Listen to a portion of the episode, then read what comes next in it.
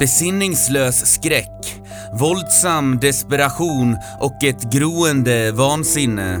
Som i ett icke-tillstånd, fråntagen allt förnuft, där bara det mest primitiva i hjärnan fungerade som det skulle.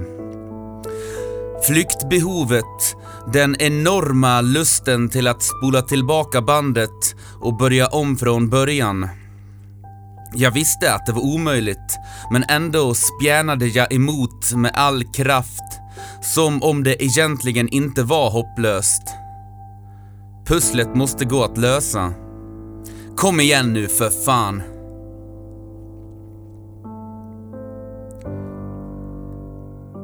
Jag befann mig alltså på ett hotell på andra sidan jordklotet med ett spärrat bankomatkort, helt ensam, utan varken resekamrat eller flygbiljett hem till Sverige. Allt hade blivit stulet. Dessutom började jag minnas en del saker som fick mig att vilja spy. Dagen innan hade jag varit på en restaurang. De hade frågat om jag verkligen var kapabel till att betala. Ja, jag måste ha sett sliten ut. Jag hade då visat kyparen en bunt sedlar och därefter fått beställa mat. Jag började också komma ihåg att jag varit i en vit och steril lokal, nästan som ett sjukhus, fast med fräcka bilder på väggarna. Tatueringar. Satan också, nu kommer jag ihåg. Jag skulle tatuera mig. Fan, det var idag och jag hade betalat en del i förskott. Rätt mycket om jag mindes rätt. Ohyggligt hårt slog det mig att jag inte skulle kunna få tag i pengar. Jag var papperslös, hade inte ens passet kvar. Det i kombination med all skit jag gjort snurrade som en vortex i min hjärna och jag försökte förgäves få allt att gå långsammare. Men jag var fortfarande andfådd efter att jag via telefon lyckats kontakta min bank som kunde bekräfta att kortet var spärrat. Men att det lyckligtvis inte saknades några pengar. Jag var inte ett dugg lugnare. Jag skulle få lov att ta mig till ambassaden, vart den nu låg. Och jag var tvungen att ta mig dit till fots, hur långt det än var. Nämnas bör också att jag har fruktansvärt dåligt lokalsinne. Skulle inte ens hitta till kommunhuset i min hemstad. Ja, det var minst sagt skarpt läge nu. Det skulle med sannolikhet bli omöjligt att få tag på något att äta och dricka. Som om jag över en natt blivit flykting och hemlös, förtvivlad och på gränsen till psykotisk.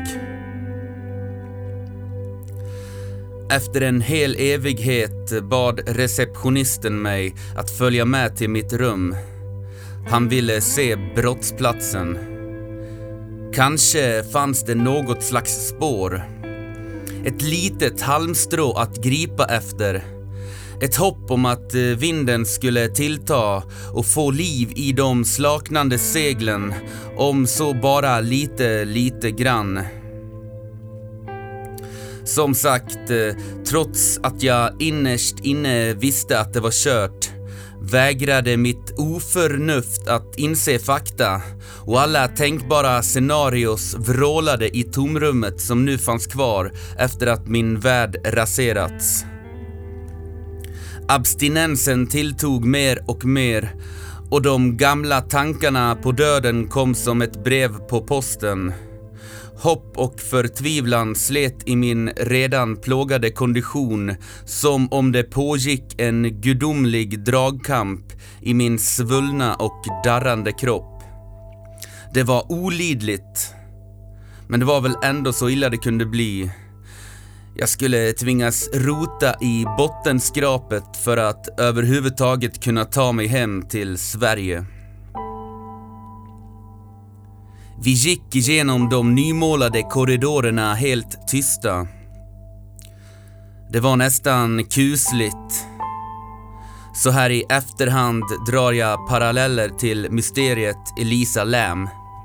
Hon som dog under mystiska omständigheter på det ökända hotellet Cecil i Los Angeles. Om ni inte redan hört talas om detta kan jag rekommendera att ni kollar upp det på Youtube. Sök bara på Elisa Lam. Hur som helst, efter att vi tagit hissen upp till rätt våning frågade receptionisten efter mitt eh, rumsnummer. 1201 svarade jag. Han gick fram till dörren och stoppade in en nyckel i kortläsaren. Men lampan på konsolen blinkade rött.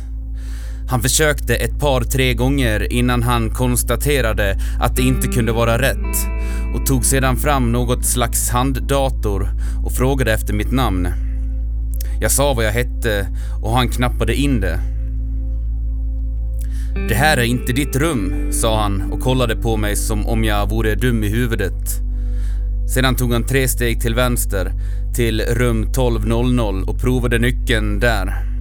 Det plingade till och det lyste grönt. Vi gick in och det första jag såg var min packning. Den enorma ryggsäcken liksom glimmade av guld och lättnaden nästan golvade mig. Benen vek sig och jag föll på knä och för första gången på två timmar andades jag djupa och långa andetag. Plånboken var kvar, passet var kvar och eh, bakfyllan kändes mer och mer uthärdig. Det visade sig att eh, receptionisten som jobbat natt och som hjälpt mig få igång TVn använt en huvudnyckel och råkat släppa in mig i fel rum. Jag hade memorerat fel rumsnummer och varit för full för att märka någon skillnad. Jag hade nöjt mig med sängen och att TVn var igång och antagligen däckat direkt efter att han gått. Ja, detta kan ju tyckas osannolikt och oprofessionellt och det med rätta. Helt sjukt om man tänker efter. Han hade gått på mitt ord och öppnat det rum som jag sa att jag bodde i utan någon som helst kontroll. Jag hade kunnat vara vem som helst och det hade ju kunnat bott någon annan i rummet. Ja, ni kan ju föreställa er. Jag hade rätt gott om sedlar kvar i plånboken, men bankomatkortet var värdelöst. Jag skulle överleva de närmsta dagarna, kunna fullfölja tatueringen som jag egentligen inte ville göra, men som jag gav mig fan på att fullfölja med tanke på att jag redan tagit det första steget så att säga. Jag är envis och har svårt att acceptera misstag. Det skulle ske vare sig jag ville det eller inte. Jag checkade ut och gick förbi snabbköpet och köpte en flaska whisky och gick sedan till en park som låg i närheten och drog i mig några stärkande klunkar. Jajamän, nu var vi på banan igen. Jag ringde hem till Sverige och berättade en historia om att jag blivit rånad. De hade snott min plånbok men jag hade lyckligtvis hunnit spärra kortet i tid. Jag behövde pengar och det illa kvickt. Det liksom flöt på nu. Inga gränser stod i min väg. Mitt bankkonto var fett som ett övergött svin. Det skulle ordna sig.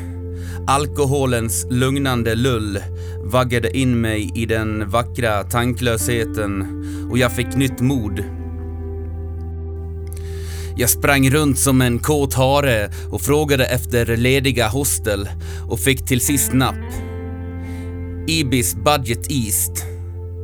Jag drog ihop någon historia om att jag blivit rånad och att det var jävligt synd om mig. Jag hade ingenstans att ta vägen. Har för mig att jag till och med fick fram några tårar. För 20 dollar kunde jag få sova i köket två nätter. Och efter det fanns det en ledig plats i ett vanligt rum. Nice, tänkte jag och betalade. Ringde en taxi till Roaster Tattoo Salong och drog i mig resten av spriten. Efter det är det rätt luddigt i mitt minne men på något sätt eh, lyckades jag få personalen inne på tatueringsstället att hjälpa mig fixa fram papper som jag senare kunde använda till att kvittera ut pengar på banken. Det var en del rätt långa och komplicerade telefonsamtal men det löste sig hur som helst. Jag fick min World of Warcraft tatuering gjord och dessutom skulle jag klara av att försörja mig resten av tiden i Australien. Kommer också ihåg att det var följande natt som jag drömde om den himmelska höjden för första gången och den är ständigt återkommande. Jag befinner mig uppe i atmosfären. Molnen susar förbi långt där nere och ibland skymtar jag hav och land. Det vänder sig i magen och jag försöker koncentrera mig. Om jag faller ner är det godnatt. Plötsligt uppenbarar sig zombieflickan igen. Hon flyger med stora vita vingar. Den enorma utstrålningen. De oändliga ögonen. Kommer hon för att rädda mig? Jag får ett mentalt stånd. Exceptionell kärlek på den högsta av höjder. I närheten av den ändlösa rymden i vilken den skälvande sanningen finns. Där hittar hon mig, lika vacker och trasig som inne på avgiftningen. Bakom alla tvivel och oroligheter, i ett kosmiskt förlöjligande av människans natur. Som om Gud i himmelen i själva verket var den största antagonisten som bara existerade för att hindra oss. Bortom alla gränser, liksom ovanför den fortgående tiden, där ingenting någonsin kan förändras, är vi i samklang.